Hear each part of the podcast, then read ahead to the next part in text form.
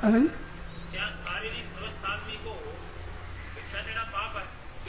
कहते हैं कि स्वस्थ आदमी को हाँ।